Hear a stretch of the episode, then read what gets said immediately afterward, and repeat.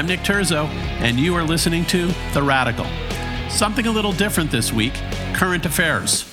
My guest this week has been monitoring the Britney Spears conservatorship for well over a decade.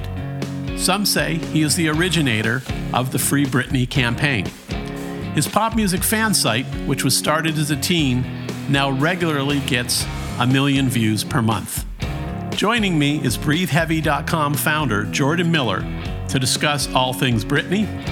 We will break down the narrative of this story, including the politics and the players in this case, how a judicial system can treat an adult this unfairly, and Jordan's longtime advocacy for Britney's release from this conservatorship. We also touch on the undue pressures Jordan has felt personally from many people, including Britney's father, Jamie Spears.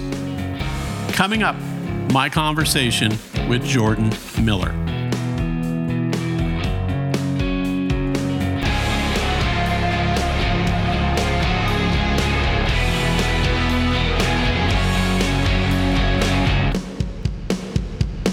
Hello, Jordan. Thanks for coming on the show. Thank you so much for having me. I'm really uh, grateful and excited to be here. Well, I'm excited to have you, and I know it's your busy season. Um, so, but I do want to talk a little bit about your background and your history. And I mean, you've um, certainly understand the social media uh, game mm-hmm. at mm-hmm. a very extensive level, and you've had this website that. When I first met you um, mm-hmm. at our friend John and Milo's home, I was like, "Who's this kid?" And immediately we got into your. Way. I can remember sitting at the kitchen table and you taking me through um, breathe heavy. And I was like, yeah. wow, this is like really impressive. He's so young and he did this. And this was, you know, maybe 10 years ago. Mm-hmm. um, so let's talk a little bit about that. Let's talk about um, the idea of launching a fan site, um, mm-hmm. the work that went into it, and kind of building it into a real, um, legitimate uh, community. Yeah, I mean, well, first of all, um, it is an interesting perspective to be kind of taking a trip down memory lane, as I've been doing frequently lately because of everything going on with, um, you know, the Free Britney movement, and it's really kind of forced me to look at my past in a way that I didn't anticipate doing, um, because I've documented this whole thing that Britney Spears is in, and I know we'll get to that uh, a little bit later. Um, but yeah, it's it's been a very introspective summer for me. You mentioned it's busy season.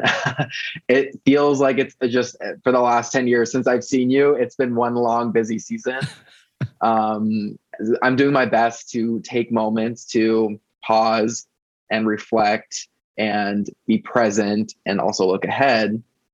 But in terms of of breathe heavy, and for those listening who have no idea what who I am or what this even is. Breathe Heavy started out as a Britney Spears fan site in 2004. So I graduated or I, I finished my sophomore year of high school at 15 years old. I had spent that whole year from 14 to 15 years old learning how to create a website because you know in 2004 there wasn't these drag and drop ways to build sites how there are now. Social media wasn't even a thing. And I wanted to have a Britney Spears fan site. And the rest is honestly history because I never stopped writing about her and have continued to do so throughout my adult had continued to do so throughout my adolescence all through my 20s i'm now 33 years old and it's become something uh, in a lot of ways completely out of my hands because breathe heavy is a full-fledged community where literally in the last like 30 days there's been more than a million people that have gone to breathe heavy uh, so that excludes social media. So it's become out of my hands, so to speak, because the community is the one that are really connecting one another. And it's my role to sort of quote unquote lead this community to try to be a good example as a person, to try to set boundaries because inherently, you know, there's a lot of emotionally charged topics going on. So that's kind of a brief, that's a bird's eye view uh, look at everything. I know it's a lot of information. I'm not sure quite what you think of that or. Well, what do you, um, let's hop back 17 years, right? Look, I there's, okay. a, there's a lot of artists that I've loved in my life that mm-hmm. I wouldn't go to the extent of building any kind of a fan site for them, um, yeah. no matter what I thought of them. So, mm-hmm. what was the real impetus for you to go to this level of engagement as a fan? Well, this level of engagement has built upon itself for these last 17 years. So, where I obviously, and as people change drastically in that time span, you know, when you're 14 years old, 15 years old, that is like the stereotypical like height of this impassioned young teenager who has who's a fan of somebody's. And I have always had a lot of energy. And had a lot of energy back then. I was in gymnastics three hours a day, six days a week. And even then, I felt like I still had a lot of creative energy and wanted to somehow unknowingly channel that into a website. I just specifically remember wanting to create a website. I don't know why, I don't know where that came from, that drive, uh, but it's something that's always been ingrained in me. And I I'm very grateful that I, I kind of did that because it's put me on this trajectory uh, of where I am now. And I, I like where I am now, but it's been uh, these 17 years have been very up and down, as I'm sure everyone who's listening can relate to looking back on that amount of time. Right. And so I want to get to like your discipline part of this because, you know, as an athlete and stuff, you're extraordinarily um, disciplined. It's clear. Mm-hmm. Um, but at that time, since it was kind of pre social media, I mean, could what you did today happen or could it not? Like that's a very interesting question. Uh, I'd like to say that it could happen because I don't necessarily consider Breathe Heavy an anomaly. Uh, at the same time, breathe heavy is a rare breed. it, it is rare now at this point to see. Breathe Heavy also covers pop music as well, not just Britney Spears. But because of this 10 year first, the first 10 years was a Britney Spears fan site. On the 10th anniversary of Breathe Heavy, I made this announcement saying we're going to also include pop music coverage. I got a lot of pushback about that. But I'm very happy with that decision still. I still stand by that because although there's tons of Britney news, especially now, there we can still openly talk about other pop music news related items and it's not weird. And we can kind of Breathe Heavy's been able to grow to be able to include more topics, which is great for any, you know, business, any project. So, but it's still, it's still, especially now it dominates with um with Britney news. And uh, I, remind me, okay, so remind me, I already, my ADD already kicked in the discipline. All I was saying is this thing was a pre, a pre social media um, uh, venture. Um, mm-hmm. I mean, in today's world where we're all, look, I'm a podcaster, we're all drowning in like a fire hose of content. I yes. mean, do you think you could have built something like this independently? Oh, yes, yes. Or not? Um, yes to answer so yes to answer that question i you know my initial thought was like no breathe heavy is not an anomaly it, it could happen it definitely happened again but there have been so many things that had to have aligned for breathe heavy to be what it is now especially with the situation that Britney is in which is unprecedented in itself so to have this kind of fan site stand the test of time through social media. And trust me, it's been extremely difficult. It's been hard, uh, but I, I attribute my drive and unwavering dedication to wanting to push myself and push breathe heavy as why it's remained online for this long. Maybe on in hindsight maybe it's not possible to do this again. You know it, there were so many things that had to have happened i think being a, around pre social media building such a loyal following over the years who knows? I mean, I don't know. Actually, that's a great that's a great question. I think with social media, it would make it a lot harder at this point because if there's a fan site out there now, it's on Instagram, it's on Twitter. Those are where the fan site, quote unquote, fan sites exist at this point. It's not like a straight up website. So maybe maybe it's not going to happen again. And if if that's the case, I mean that adds an even extra special sauce to breathe heavy's uh, to breathe heavy's fabric of what it is right and you threw around some numbers earlier you know and of course i wasn't fully focused. So, like, what what are some of the stats of the website? I mean, currently, I mean, what have you built it into as a community? So there are just over 76,000 registered members currently. So 76,000 accounts that can post on Exhale. Uh, Exhale is the forum name of Breathe Heavy. Around a million people have gone to Breathe Heavy in the last month. So that's that obviously is because of the Free Britney movement, and it's a global movement at this point. So there's eyes around the world who are checking in.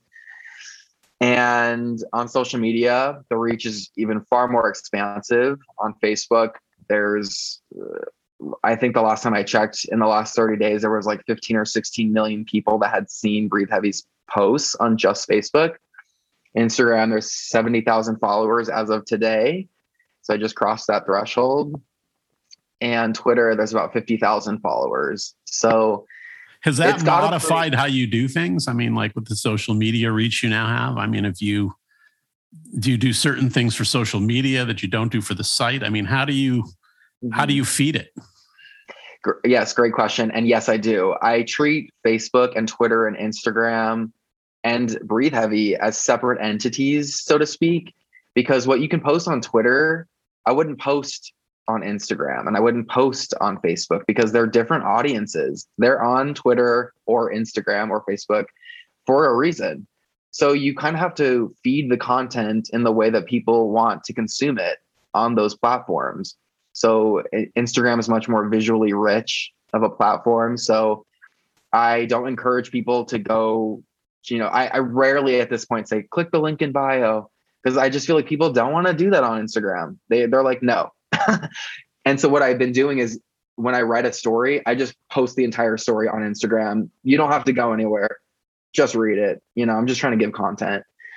And I found that to be actually really powerful because it gets people curious like, well, if he's posting this on Instagram, I want more of this. And they'll go on their own organically to breatheheavy.com. So that's kind of worked out. Twitter is more of like I just shoot off kind of more rapid fire, fleeting thoughts that I have that aren't so formal. Provocations. and, yeah, yeah. And Facebook, I, I Facebook is an extremely powerful sharing tool. It is like uh, it kind of blows my mind. I mean, 15 or 16 million people in the last month have seen Breathe Heavy's content on Facebook. Like that is a staggering number that I can't even wrap my head around. And it, unlike Twitter, Twitter you can share things pretty easily, but people don't like to share things so much. Um, people don't like to retweet links. I've found personally on Twitter, they'll retweet like a, a thought, but if it's going to link to a story, people aren't super down to share that. Facebook though, mm-hmm. totally different animal I'll have a story that will be shared thousands of times. And it could be this, I could post the same exact thing on Twitter and it just does not get the same traction. So Facebook's an amazing um, tool to be able to share content. And then if I want to be my most authentic self, I'll do that on Breathe Heavy because I'm going to get Facebook and Twitter are just like, uh, and no offense to anyone who's listening who follows me on those platforms, not necessarily speaking about everyone, but those are the platforms I get the most toxicity from. Don't like just really terrible, awful things said about to me every single day. Instagram's a lot better about that. People on Instagram, I feel like root for me and they follow Breathe Heavy and they root for Breathe Heavy.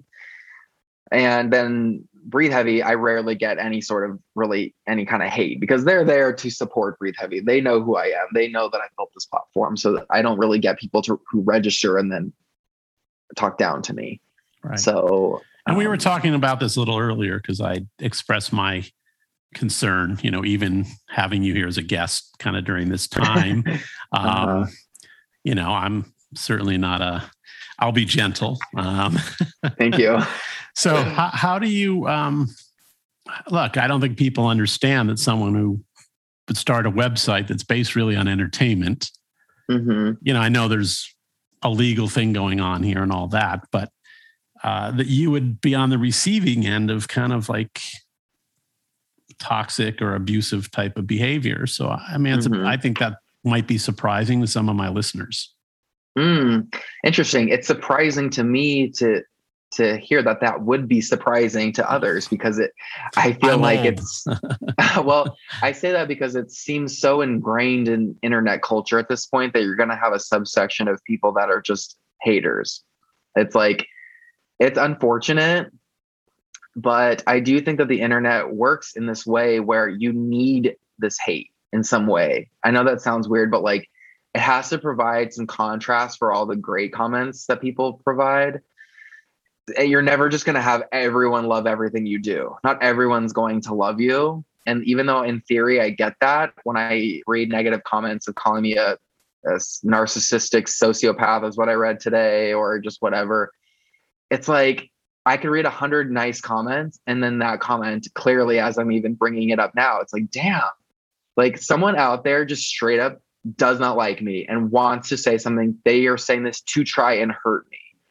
And it's when you when you start to see how your business grows, you're going to get more comments. And my the business model of my business is is engagement, is comments, is feedback. And so this summer Breathe Heavy has grown so tremendously that I'm then receiving more a, a larger volume of feedback than I've ever had, which means a percentage of that is negative. And at first, like it's been difficult to kind of like, you know, cope with that. It's like, well, damn, like I'm just trying to do good. I'm just trying to be a good person. and people just totally don't see that. They just want to see what they want to see. And although I understand it's really ultimately a reflection of themselves, they don't like themselves and they're taking it out on me. I'm still a person. I still have feelings. It still hurts my feelings when someone talks down to me. I'm like, why don't they see me the way I want them to see me? You know?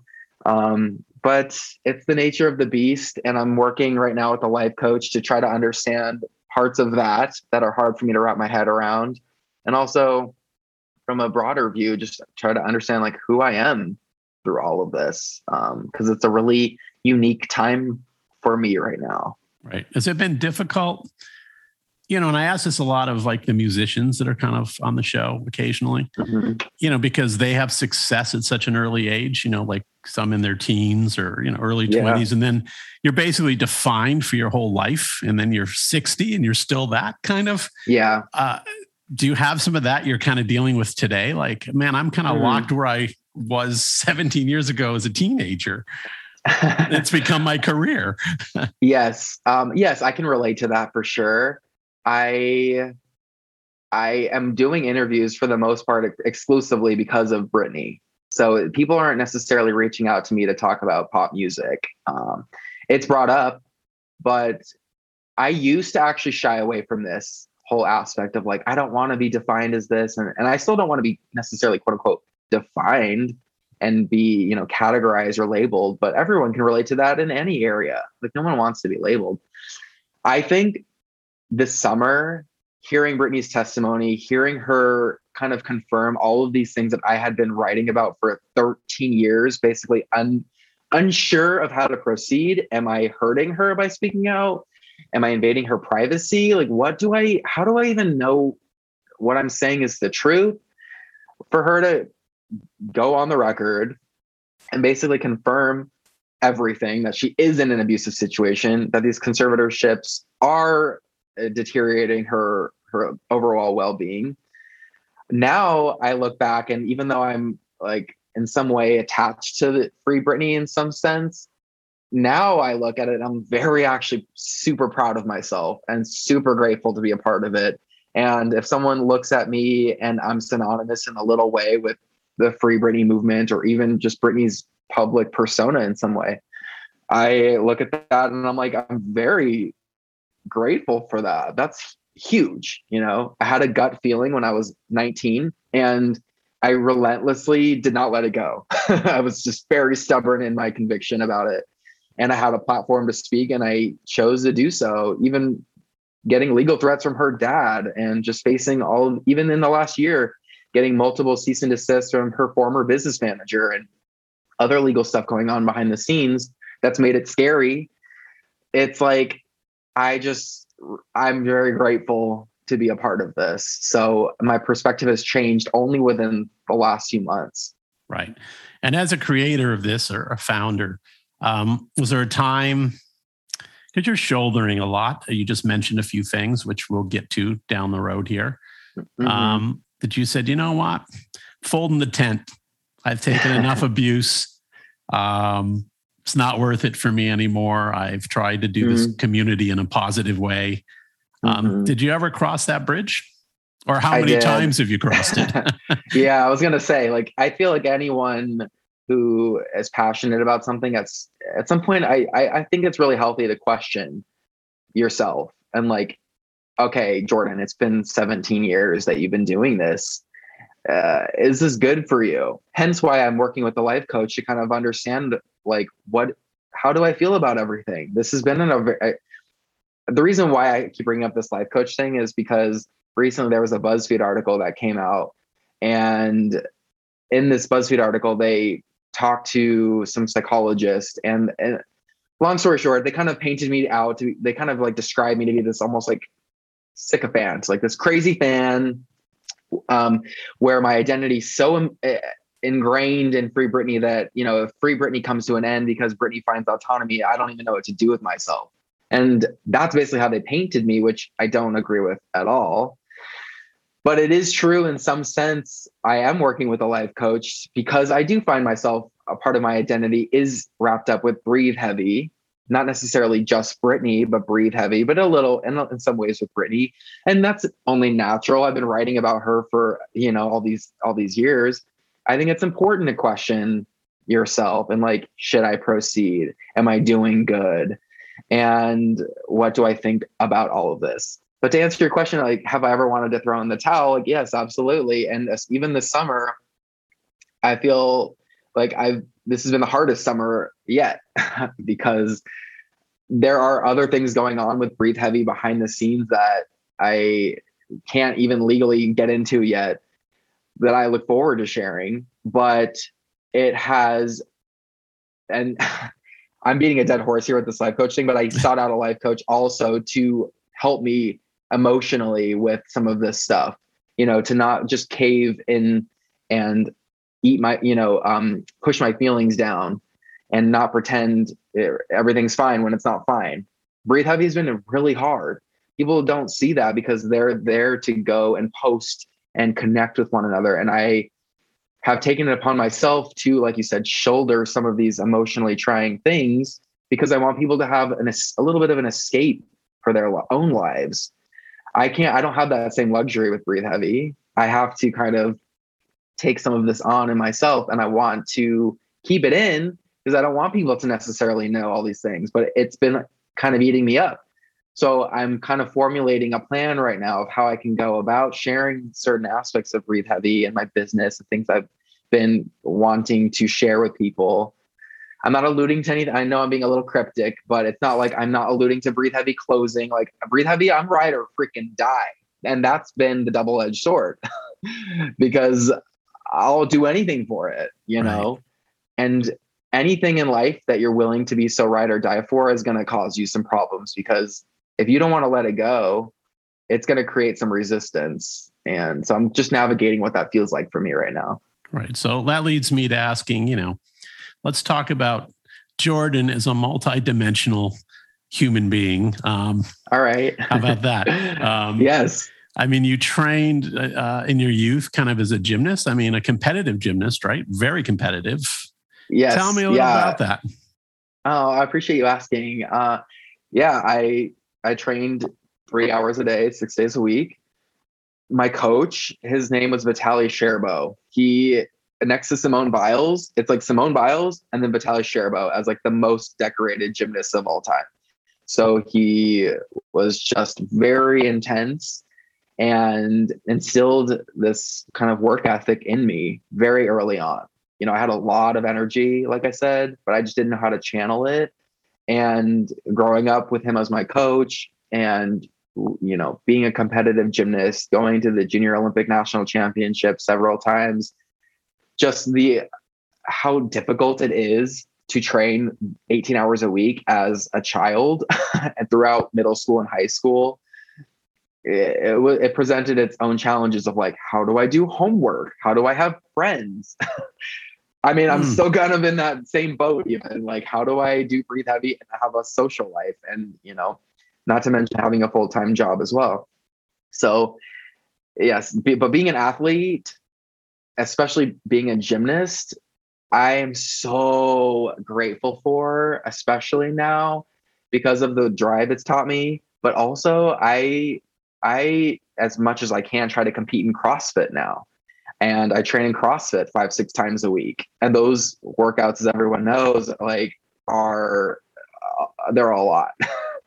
they're just very and they're designed to be very intense. I'm always on the floor at the end of the workout, just completely gassed, no energy left, and and just being able to have had the knowledge to know how to push my body from a, as being a gymnast into CrossFit has been like life changing and I have a lot of people always at CrossFit being like, oh, I wish I had a background like that, you know, and it mm. it was definitely definitely something I'm very grateful for.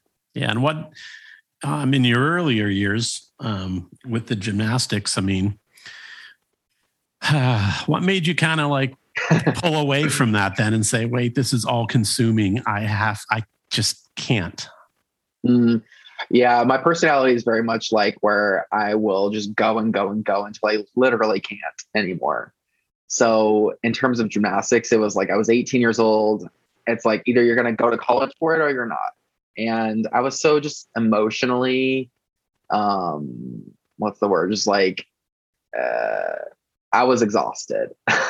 I was emotionally exhausted. I was physically beat up. I had injured my back. I had broken like just over the years, you break fingers, and like I broke my hand when I was younger. I, my ankles were messed up. Like I had a, a stress fracture in my back that I had to do physical therapy for, and I was just like, I'm exhausted.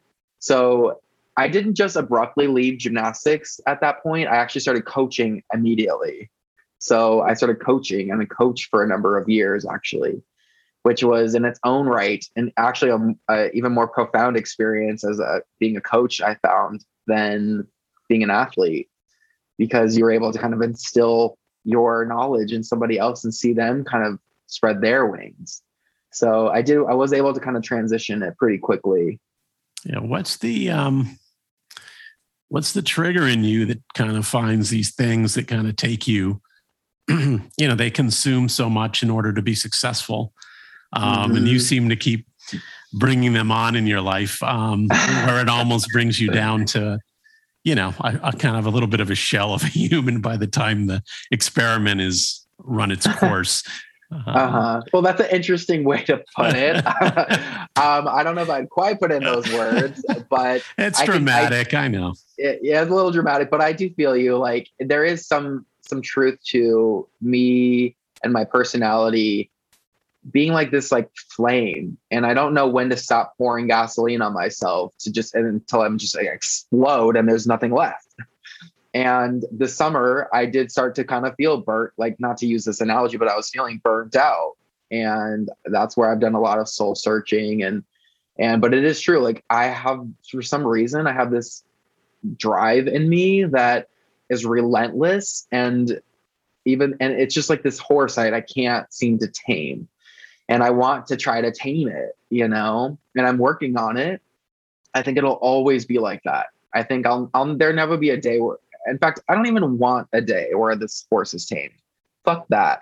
I just want to be able to learn how to like live with this, you know, and like learn how to be able to be a little more calm and present in the moment. And not to get too deep, but like one way of doing that is just to be completely sober like sans alcohol or anything, you know, because as you can imagine, everything I do, I take to 110%, including all that. And I have had to learn the hard way many, many times over the years. And that's a part of me that is very scary. I shy away from it. Me even talking about it right now is me trying to grow and trying to be more vulnerable with people in an effort to kind of quote unquote tame this part, this like just intensity about me. So I'm not quite sure what that means for me moving forward, but I don't know. To anyone who's listening, I'm sure you can relate to like trying just to discover like who you are and like how you can grow and how you can better. And I'm just trying to take action and find some sense of self. And I'm on my way. There you go. That's good to hear. So, and as someone who's been, you know, I've been uh, pretty much sober for, I don't know, 33 years or something. So as long oh, as you've been yeah. on the earth, um, oh, wow. I suppose. Love so, that. but it just gives you, and there was no real issue with it for me. I mean, it just gives mm-hmm. me such clarity though, and like opens up like this whole I don't know how to say it. It just I think the, I the other things just clutter. It just I feel yes. like I'm so much more on an open road and it's fantastic. So 100 percent understand that. To be able to, I did. I went out um, with some friends last night briefly. I, I rarely go out because I do actually have a struggle with a little social anxiety as well, which is also something I'm trying to intentionally put myself into social settings to be able to like be like, you're fine take a deep breath. I know it's an interesting time with COVID and everything going on to like be doing this kind of thing, but just I was trying to be as safe as possible. I'm vaccinated, by the way, to everyone who's listening.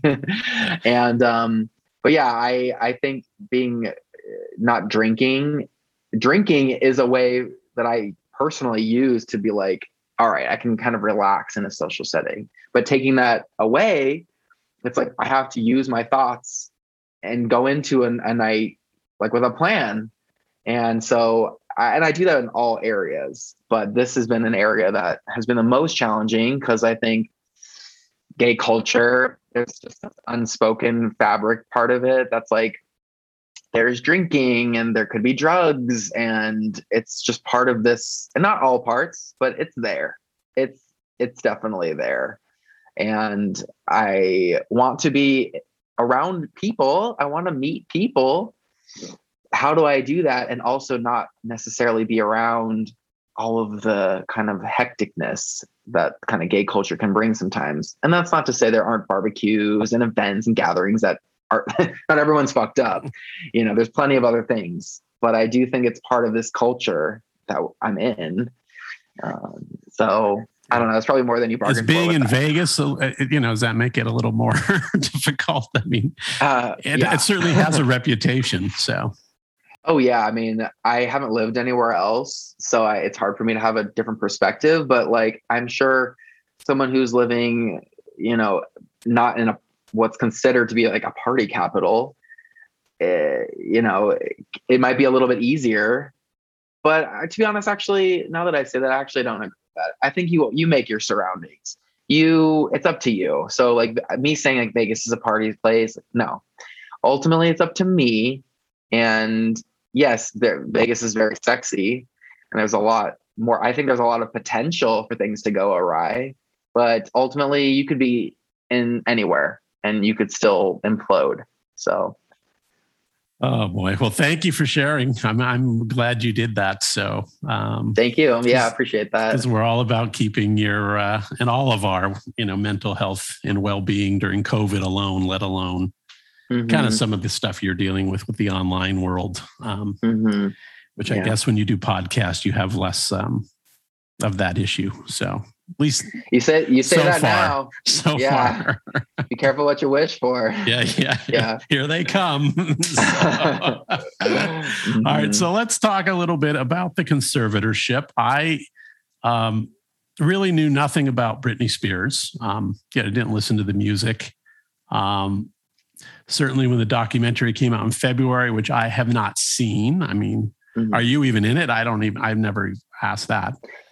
No, I I actually did a couple pre-interviews for it, and for one reason or another, uh, they didn't want to include me. I don't know why. It hmm. actually really hurt my feelings uh, at first because I felt like my ego kind of was like took a little bit of a beating. Like, why would they want to include me? You know, but that was just a very selfish stance. Like the documentary is profoundly great, and uh, to all the you know Britney fans who were able to contribute to it, very grateful for them. And there's other opportunities for me on the way. So I didn't make this particular you know um, project, but that's okay right. You know. Well, I didn't see it, so um, but what it did do for me is all the reporting around it. Um, mm. I got sucked into it because mm. of the fairness issue and the total absurdity of what's happening to this woman. And Yeah. having been around artists, you know, all my life, musicians who are self destructive, um, hmm you know, having put them through rehabs and kind of been around that world a little bit, I was kind of shocked to the extent of this Mhm. conservatorship. I mean, it's the most, it's just mind boggling that any adult would be in this situation, hmm especially when they still are expected, and she still does perform, earn money, function hmm for a lot of people. I mean, the whole cottage industry that she supports. Um, Mhm. So let's get into this a little bit. Let's talk about. Uh, I don't want to get. There's a lot of players here, so I guess I don't want to get too mundane. But Sure. let's start where this started with the LA County judge. Uh, what's her name? Reva Goats. Reva Goetz, yeah. yeah, Reva. hmm And so this was in 2009. Is this when it began? 2008. Eight. Okay. hmm So, and we're going to say, Okay, so that, let- go ahead. Okay, so first of all, you asking these questions leading up to this right now how dangerous for you? this- Is well, what Legally. Oh no, no, no, no. Okay. No, I appreciate you asking that. No. Um I think these questions that you're asking, like how could this be happening? These are all the things that I was asking 13 years ago publicly. And for many years felt like I was speaking into the wind because people I, who I would talk to about this are like, how this doesn't make any sense. You can't just do this to somebody. There obviously has to be something going on behind the scenes with Britney medically that the uh, court would agree to this. And I was like, and so I felt very gaslit for, for basically for 12, 13 years. And so it starts in 2008. She is put into this conservatorship behind her back. Normally, conservatees, so in this instance, Britney, they're you very usually are meant to be notified that this is happening. Don't they have to but be they- interviewed actually before this decision can be made? Correct. There's supposed to be a process where the conservatee has the opportunity to contest it. Now, what's interesting about that is usually a conservatee is not in any sort of place mentally to be able to make that rational kind of decision making.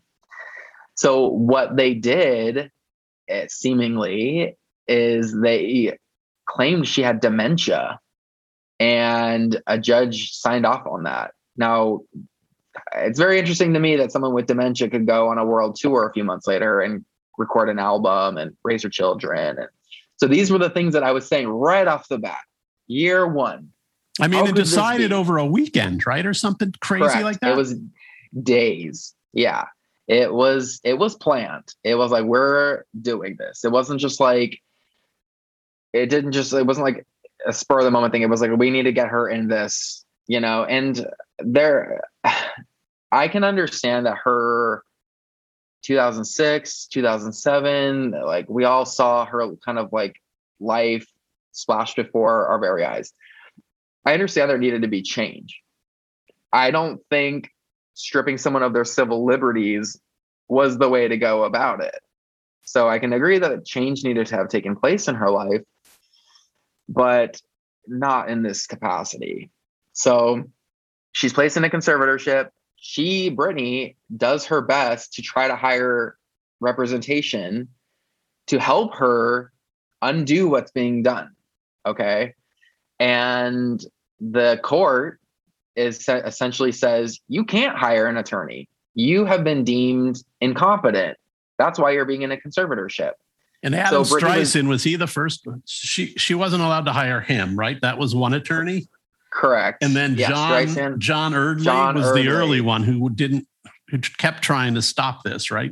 Yes. Yeah. He famously, a, a letter that he had written, Britney, has actually just started to recirculate. Um, but this is old news if you've been following the story. This letter's not new.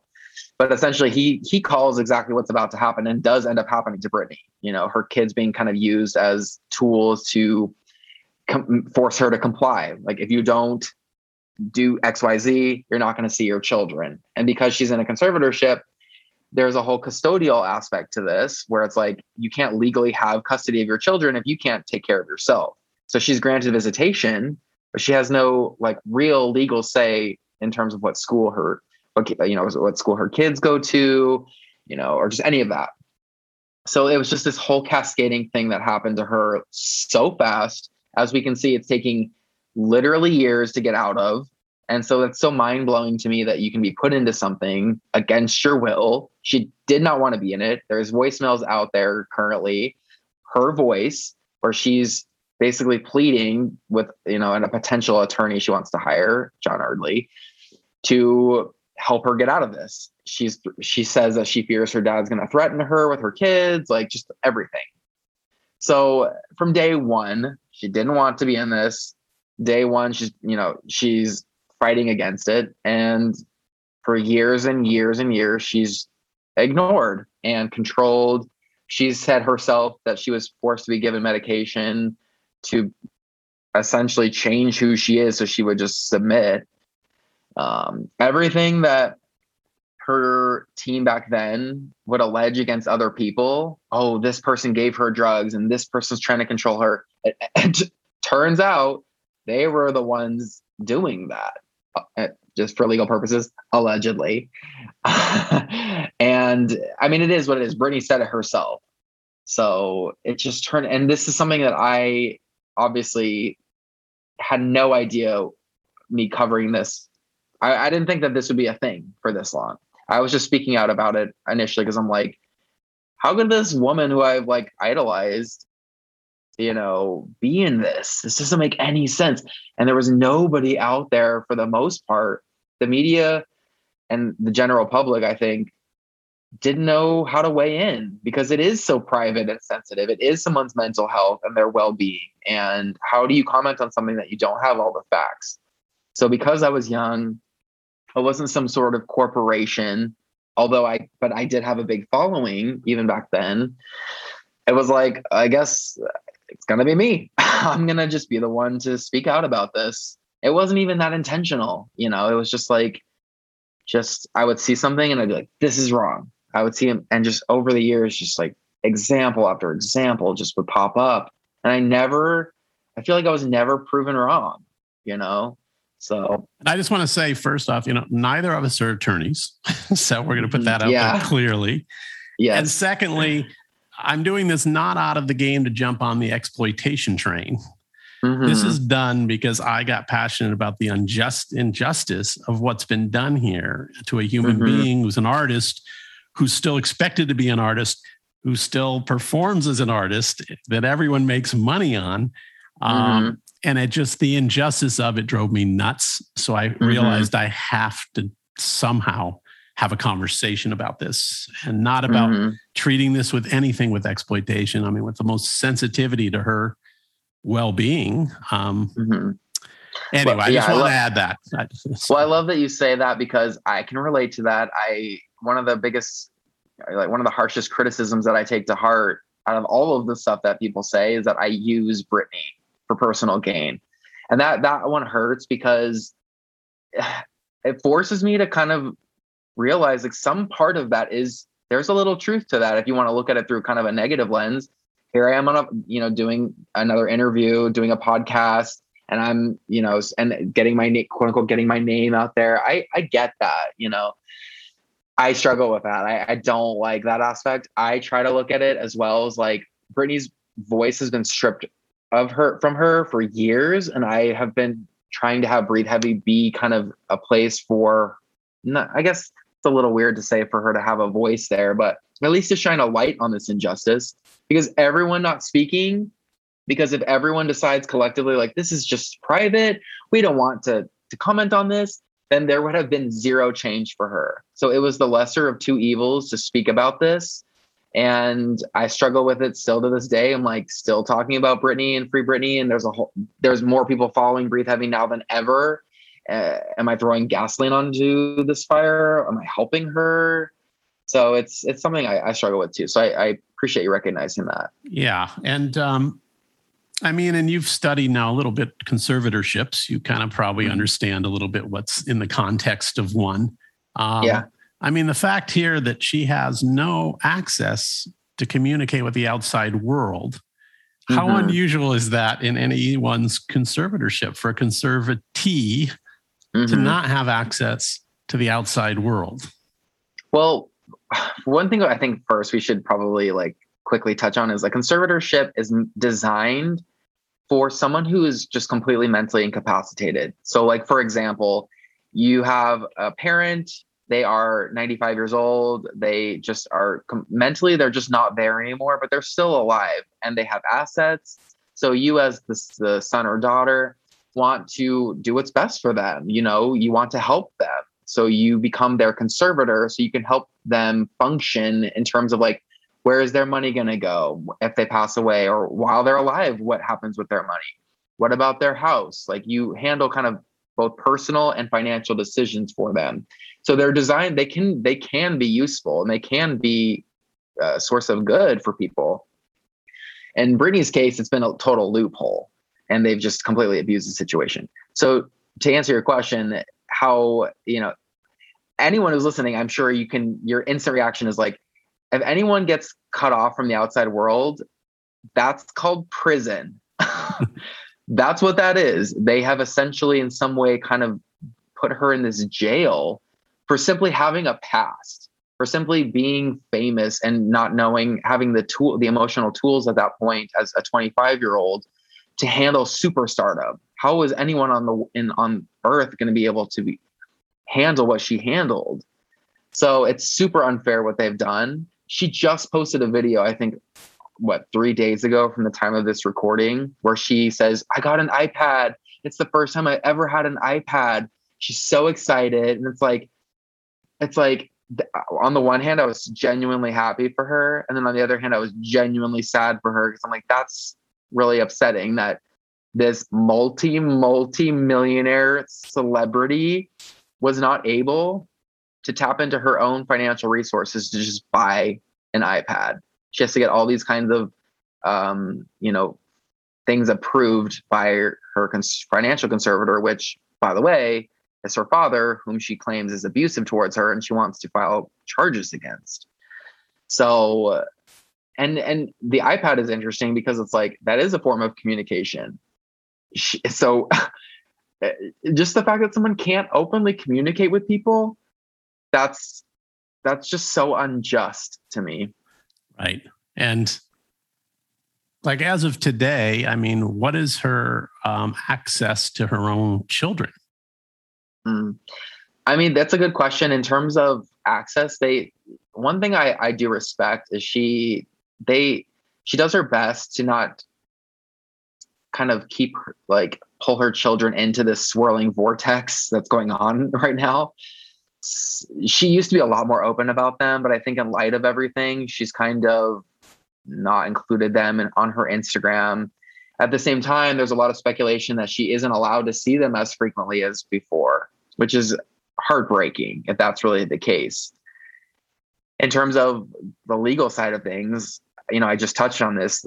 As far as I know, she has zero custo- custody. So she has visitation, but she, Kevin Federline, her ex, I believe, has 100% of the custodial rights. So I would imagine, I hope this doesn't happen, but I would imagine once the conservatorship dissolves, which I do believe it's on its way out, I fear there's going to be a bit of a custody thing then because she's going to be like, look, the court says that I am competent and I can make these decisions and I want to be able to have, um, you know, legal say in my own children's lives that it's been taken away from her for all these years. And these, the, her kids are teenagers now. So there's only kind of a few years left until they turn 18. So uh, I just fear that there's going to be that that ensues afterward. I hope not, but K-Fed uh, his livelihood depends in some way on Britney's situation. He, I believe, does not have a job. So he's making all of his money from Britney. Mm. So he's going to want to, I feel like it's in his best interest in some way that she stays in this situation. Her whole family's in that boat, which is the problem, you know? Right. So I'm going to skip back, skip ahead. Um, sure. I mean, look, it's a tragedy, a travesty that we're talking about this in years of, you know, in like a decade. Mm-hmm. so I don't want to like act as though ah let's just talk about the current situation because now we got some action going um mm-hmm. you know mm-hmm. versus what she's been through for 10 years prior or whatever mm-hmm. 13 years prior so we had she had a kind of an ineffectual attorney named Samuel Ingham. Is that who represented her on her side of the? Yes, he was her yes. attorney for about uh, thirteen years. Yes. Yes, court appointed. Court appointed. So just gonna yeah, I just want to make that super clear to everyone that she did not hire this person, and this person, in my opinion, did not go to bat for her. Right. So now here comes the cavalry. Um, mm-hmm. Matthew Rosengart is her new yep. attorney, who is a former U.S. attorney in the Department of Justice in the Clinton administration. So he's a real, mm-hmm. real attorney. Real. Yeah. Mm-hmm. Um, and have you noticed uh, the change in the procedures uh, since he's been kind of brought into the picture? Hundred percent. So, like I mentioned, how Sam Ingham is the court-appointed attorney. Matthew Rosengart is Britney's choosing. Britney chose him. So that's a very important thing to clarify because Britney has not had a lot of say in anything. She's been denied having a say. She's been denied having her own lawyer. So the fact that this was even need to have been approved in the first place, a uh, conservatee should be allowed to be able to hire an attorney of their choosing. Period. The court should never say, "Well, you're not competent. You can't make that decision." So it's important just to like double down on that. In terms of the procedure, yes, he is. There's someone stepping up for Britney because her family, in my opinion, just hasn't. And he, in terms of like seeing progress, there was a court hearing that the the judge wanted for December, and this is par for the course. They make these court hearings. So right now it's August. When this court hearing was decided, I believe it was the end of July. So the judge is like, "Yes, five months from now we'll reconvene." Well, when when there's something on the conservatorship side that needs to be addressed, they'll do a meeting within a week. So for, when Britney wants something, it's like five months goes by. Keep in mind, all these people are getting paid throughout these five months. So it's in their best interest to extend this as long as possible. Rosengart said, no, we're going to need to move this up to September. Okay. The judge shockingly agreed to that. He's come back as of this week and says, look, we need this to be moved actually to August because any every day that passes that Jamie Spears, Britney's father, is in power, is a detriment to Britney's mental health. She he says that she has trouble sleeping, she's traumatized. So every day that passes where he still has a say is hurting her. So we need to get this court date moved up even sooner. That to me is huge because it's like, and he said multiple times, Jamie Spears needs to step down or he's going to pursue getting him forcibly removed. And in my opinion, it's going to happen. It's like the whole world is watching. Jamie Spears, even as of this week, is still hanging on for dear life, just making all kinds of different claims and fighting with Britney's personal conservator, a woman named Jodi Montgomery. They're all pointing fingers. Meanwhile, they're all making money during this. So that was the part I, Rose- I found interesting yesterday, right? Because they kind of mm-hmm. basically pointed guns at each other, uh, Jamie yep. and Jodi. Um, yes. And now Jodi has an attorney representing her. Yeah, it's a mess. Anyway, but Jamie Spears did have the you know audacity yesterday to say that you know his daughter's mentally sick. Um, uh, yeah, that's the, this is the narrative that's been going on for this entire time, and they've done what they've done is they've, in my opinion, like look, I'm I'm no doctor, okay, but from a bird's eye view, I can imagine your entire your father, maybe her entire family. I'm not sure the dynamic of all of them, but if you're being told you're crazy, you're you're sick, you're whatever they want to say. And then you're having this like infrastructure set up around you to keep everyone at bay, to cut off your communication.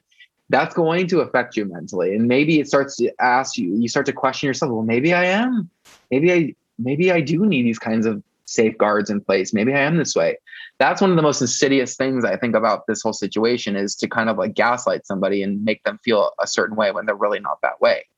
So I think Britney cutting communication off from her father has been able to give her some of that distance to be like, look, they want to try to paint me to be however I want. It doesn't mean that I am this way. And I'm, I personally, I'm not saying that Britney doesn't have any sort of, uh, you know, things that she struggles with. Everyone has things that they struggle with. And even if she, you know, has whatever the her team of medical doctors say she has, that still doesn't equal lose your rights in perpetuity. Right. It just doesn't. Well, let me ask you about that. Since I've been around artists who were completely self-destructive, um, ended mm-hmm. up, you know, basically killing themselves with addiction and such in the '90s. Yeah. Musicians, male. Mm-hmm. Um, I can't help to see. This is my own humble conclusion, but yeah, I'm just seeing a ton of sexism in this whole thing, man. Because I mm-hmm. haven't seen any of my guy artists who are just as wealthy as she is no one was busting a move on them like this. Mm-hmm. Um, I don't know. Am I crazy or no? You are. You're definitely onto something. I mean, uh, there's a reason why there's been an element of control in Britney's life, even way before the conservatorship. In 2001, she released a song called "Overprotected" that kind of like soundtracked the movie she did, Crossroads. But uh, the lyrics, if you go back and listen to the song, reflect the situation she's currently in still. She's always been oh like i think that's how her father views himself is he's protecting britney. And it's like he can't even see how he's destro- trying to destroy her. You know he thinks that he's that's his form of love i think that's how he truly sees i think he's totally blinded himself he's not uh, he's not given himself he doesn't i don't think he has the emotional intelligence to be like i'm doing something really horrible like, I just think he thinks I'm her father. I'm helping her. The whole world doesn't understand. They're not there. They haven't seen. And it's like, it's almost like a strength of everyone's to be able to not be so in inside the bubble. So you can see it's like, yeah, we don't know you, but like based off of everything that's come out, including Britney's own testimony, this is a super like no pun intended, like toxic situation. This whole thing needs to the fact that it's still happening, the fact that it, it takes all of these motions and meetings to get her father out of legally out of the picture. I don't know what the probate court system is trying to prove. I don't know if they think this will maybe set a precedent for other conservatorships or other people will say they want so and so out. I don't know what the deal is, but it's like this should be looked at honestly as a very unique situation because of her stardom and her wealth. Mm. Most conservatees are not hyper famous. So this should be treated kind of as a one off thing. Let this woman be free. Let this woman legally be free. Right. But I think the narrative, as you just said earlier, with her father, is to put her so far down the mm-hmm. rabbit hole mm-hmm. that anyone in a conservative court system has seen how it ends for celebrities with any kind of mental health or drug issues. Usually it ends usually tragically. Um, yeah. I think they well, don't want that blood on their hands, so to speak, um, mm-hmm. figuratively Agreed. speaking. So yeah, no, I think I think that that reasoning is why this was allowed to happen in the first place. It was like, well, we don't want you know Britney to die like some of these other stars, so we're gonna put this kind of safeguard in place. So looking back, it's like like I mentioned, I do understand the need for some type of change. And fine, say we roll with this. Say conservatorship needed it first year, fine, whatever. Like, I don't personally agree, but let's just, for the sake of this, let's just say we needed it for a year. Why the hell was it extended to be to the point where it's made permanent after one year? That's where things get extremely problematic.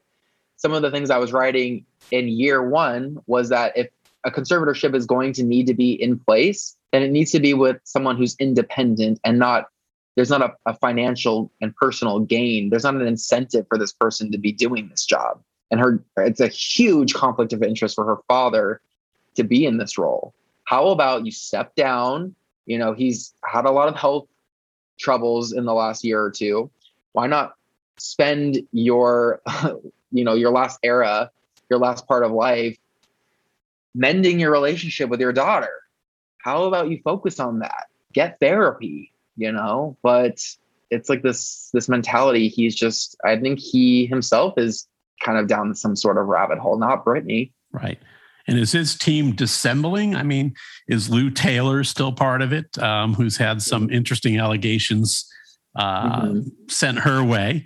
And mm-hmm. uh, I see mm-hmm. Larry uh, Rudolph ran for the exits. Um, mm-hmm. So is mm-hmm. this all starting to kind of crumble? A hundred percent, it's it's crumbling. Absolutely. The reason why Larry Rudolph resigned is because, in my opinion, Britney wants nothing to do with him. So there's that. And also, even though he denies playing any sort of type of role, there was control there. There just was. It was a collective effort. It wasn't a singular person. It was like we all collectively agree as a team, this is how it's going to go. And in terms of Lou Taylor, I mentioned some cease and desist earlier. I don't even know if I mentioned her, her name, but it was from her. And I could have guessed that, but go ahead. Yes, it was from her. And she wanted me to put out kind of some clarification via her lawyer. She says that she has no, she played no role in the inception of the conservatorship and um, amongst other denials that she sent my way. And this happened on two occasions. She sent me a cease and desist.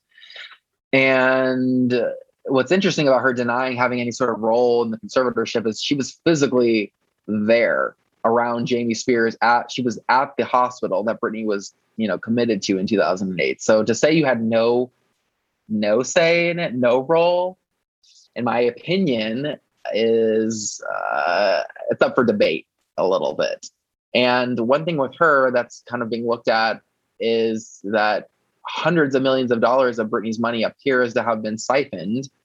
You know, Britney's net worth is estimated to be 60 million officially.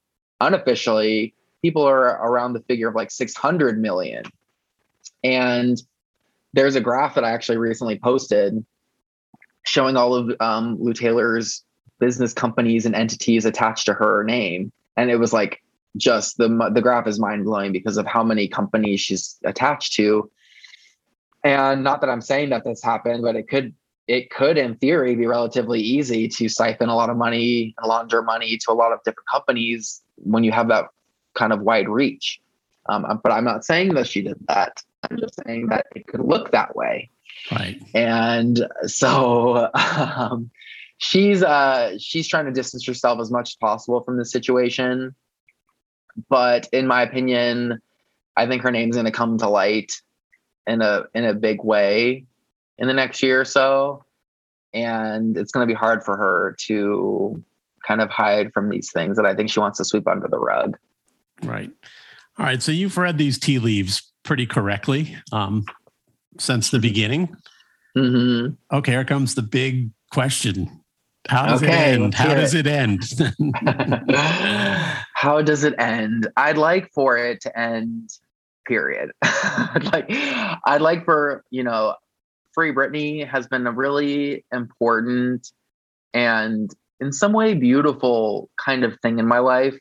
I don't say it because I I like Britney's situation by any means. But when I say that is because it's united like millions of people.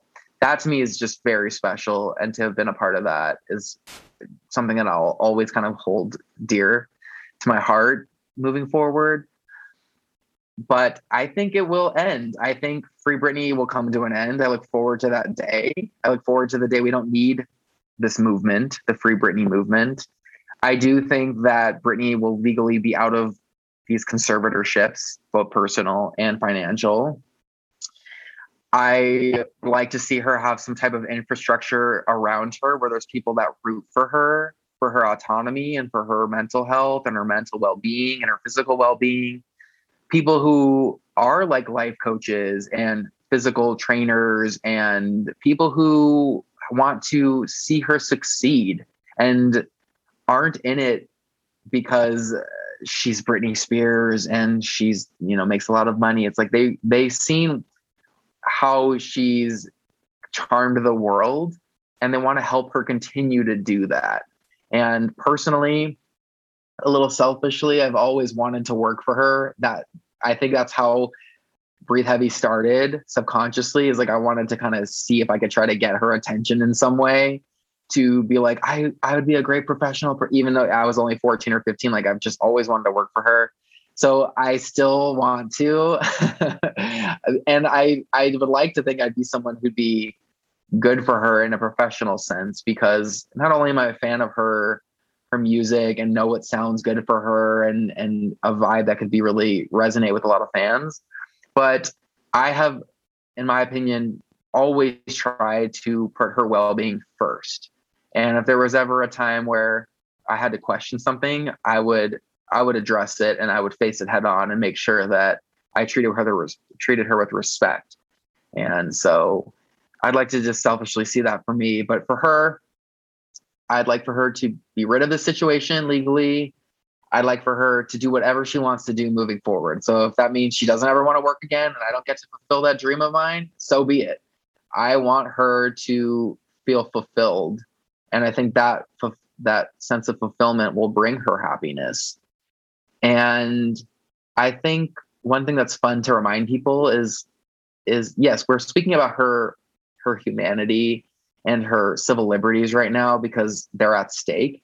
But there's a reason why we're all have been enchanted in, in one way or another. Even if you're a casual fan, even if you don't care about her music at all, you can understand for, on a basic human level what's going on is un, is unjust. And I think so many other millions of people have fallen in love with Britney because she's this artist, because she's an entertainer, because she gives people that kind of escape that I mentioned I want Breathe Heavy to be for some. She gives that to millions more people every single day through her music. And I hope that she kind of rediscovers that part of herself in the future. And that would be awesome. So we all root for that for an artist. Mm-hmm. Um, yeah. But anyway, I just find it fascinating to your motives are questioned when you've kind of been at this for as long as you have. And I just find that there's all these other new sites, right, that have kind of a little cottage mm-hmm. industry that's kind of cropped up in the last couple of years, um, mm-hmm. or even around the most recent things. So I'm thinking, well, I don't know. That's mm-hmm. kind of I don't know. direct your fodder that way. you know, Jordan's kind of been in this for the long haul. Um, yeah. So, mm-hmm. but listen, thank you for doing this. Thank you for your overview and uh, trying to guide us through this, which it's an injustice, clearly. Mm-hmm. Um, mm-hmm. and I just want you to stay safe and to protect your own mental well being. And uh, let's keep these um, people away from you, these ne'er do wells. Um, yes, yes. I, I appreciate that. Thank you for saying that. And thank you for having me. I, I just want, you know, just to touch on that briefly. Yes, there are some people out there that don't wish me well. And I, I get it.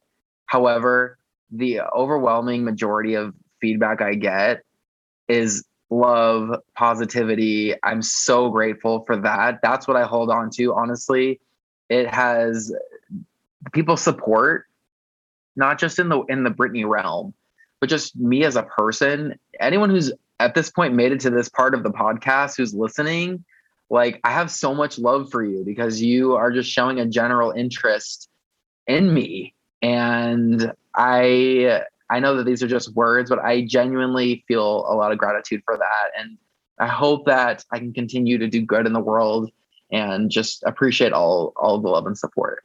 That's awesome. I hope that that's the case. So I hope that all is the big tidal wave that overwhelms all the uh, undertow. So yes, yes. All right, my friend. Well, stay healthy, and I'm really grateful that you took time to kind of share this with me. I know how deeply and how uh, detailed your observations of the situation have been for over uh, a decade 12 years 13 years. So mm-hmm. thank you yes. jordan. Thank you. Thank you so much. All right brother. Thanks. Thank you for listening. This show originates from the podcast capital austin texas. My producer is sean o'neill Visit theradicalpod.com for updates and even some merchandise. Also, please subscribe at Apple, Spotify, Stitcher, or wherever you listen to your podcasts. And I also ask that you please share episodes with your friends so we can continue to grow our community. See you all again next Friday.